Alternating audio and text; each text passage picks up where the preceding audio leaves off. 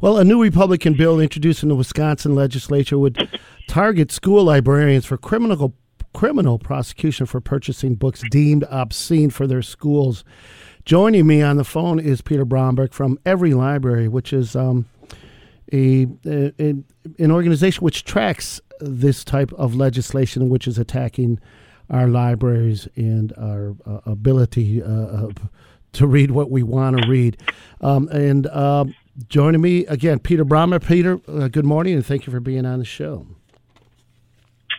Good morning. Thanks for having me. All right. Well, let can we first of all, can you just tell us a little bit about EveryLibrary um, and and why you guys formed?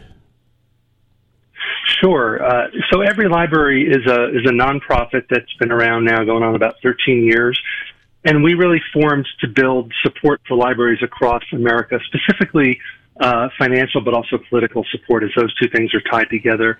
And initially, um, we really focused on helping libraries and helping communities to go to the ballot box to pass uh, budgets for, for libraries. Many libraries have to go to the voters for a budget uh, on a regular basis.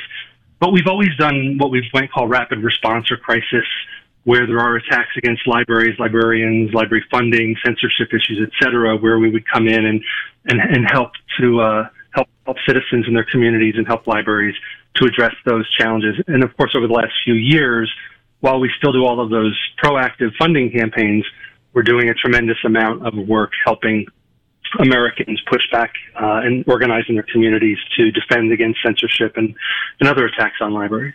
What would this bill here in Wisconsin, what would it mean for school librarians? Well, so there, there are, there have been for a long time exemptions uh, or defenses from prosecution under criminal code for certain professions or particular types of workplaces. Uh, libraries, school libraries, public libraries, universities, um, museums, etc.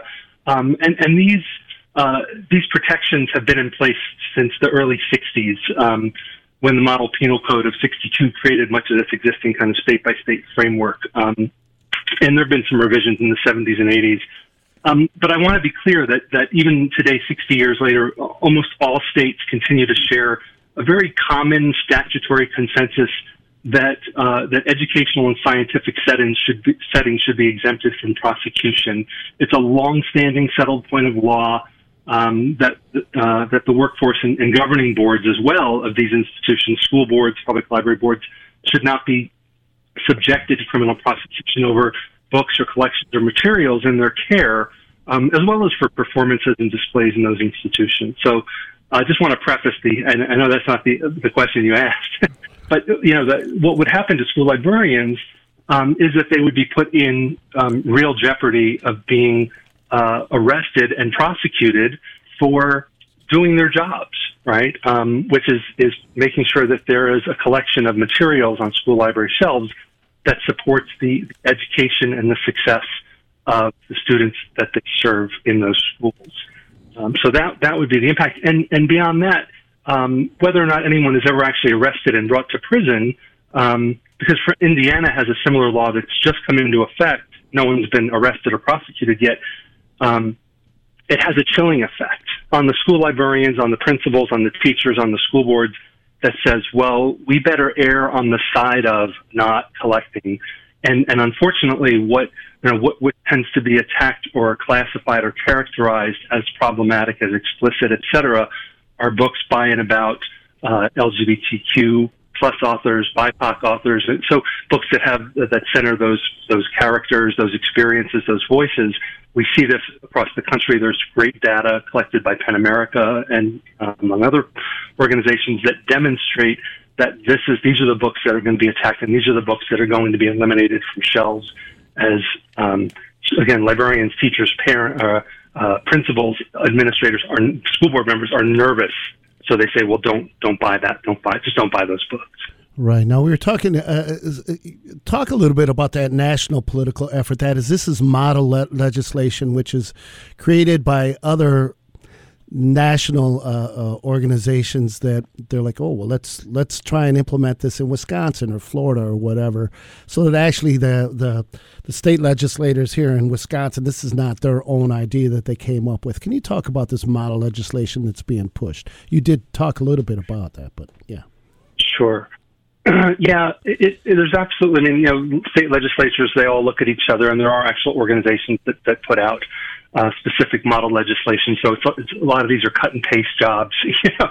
Yeah. Um, and you know, and, and it's not look, it's not like the people of Wisconsin have been saying, "Hey, we have a problem that needs to be solved." Legislators, right? I mean, um, you know, we all remember back in the day, like when these, when these laws were, were being passed to create these exemptions for libraries, museums, schools, et cetera they're, they're there for a reason, right? It, it not only protects the in- integrity of the institution and their missions and the people that they serve, but it also protects taxpayers. It, it, it's interesting to see that, like Wisconsin legislature has actually gone a bit further than some other states um, in, in affirming specifically that it, it is in the interest of the state, and this is in your in your um, state code 944-21-8A, um, mm-hmm. to protect the financial resources of libraries and educational institutions from being expended in litigation, right? And so this is part of the problem with these laws is that even if again no one's arrested, is that it opens up the door now for people to start making accusations and to start filing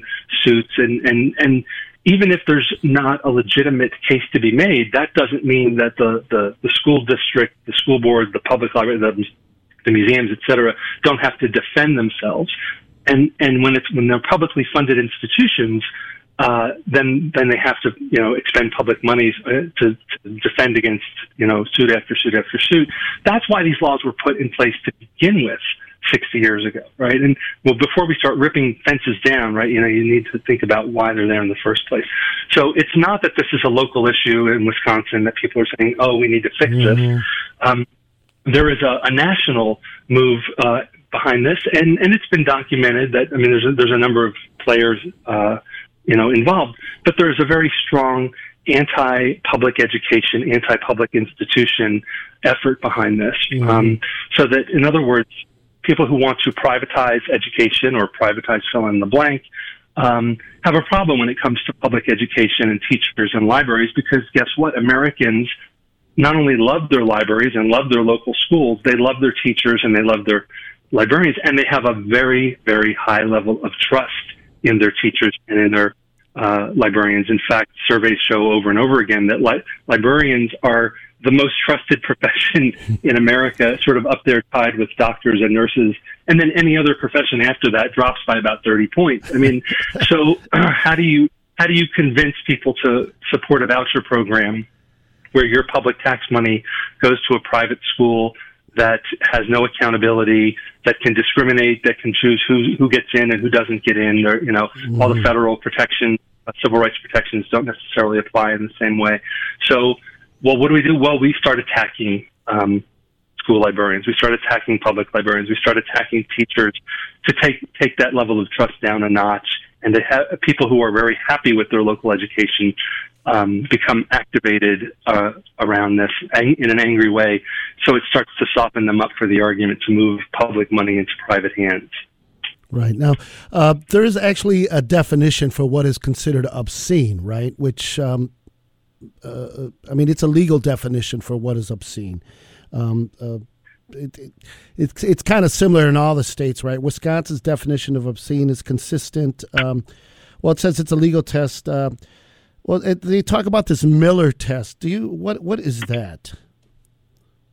Right. So that, that's a great question, and and so as you pointed out, there there there are legal definitions for obscenity or for harmful to minors, and and and these are state level definitions, and they all are very very similar, almost word for word. Um, in, in matching what you refer to as the Miller test. So the, the Miller test, so called, is is it's named after a Supreme Court case um, where the Supreme Court uh, sort of said, look, when it comes to First Amendment protections, we start with the premise that everything has a First Amendment protection unless, right?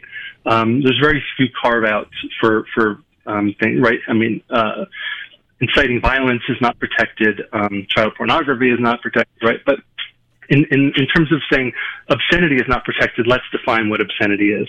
And it's a, and it's a three pronged test.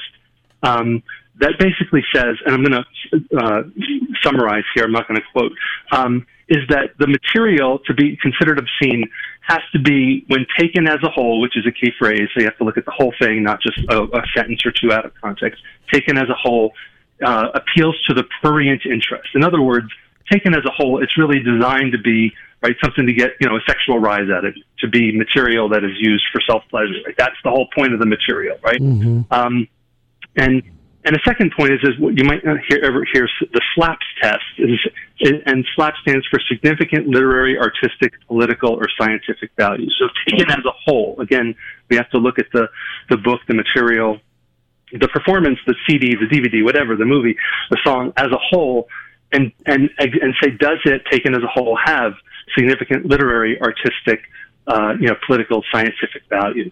And uh, so that's the test, and and and that's an those are ends, right? So it has to be it has to be designed specifically for prurient interest, mm-hmm. and it has to lack, when taken as a whole, literary, artistic, political, scientific value.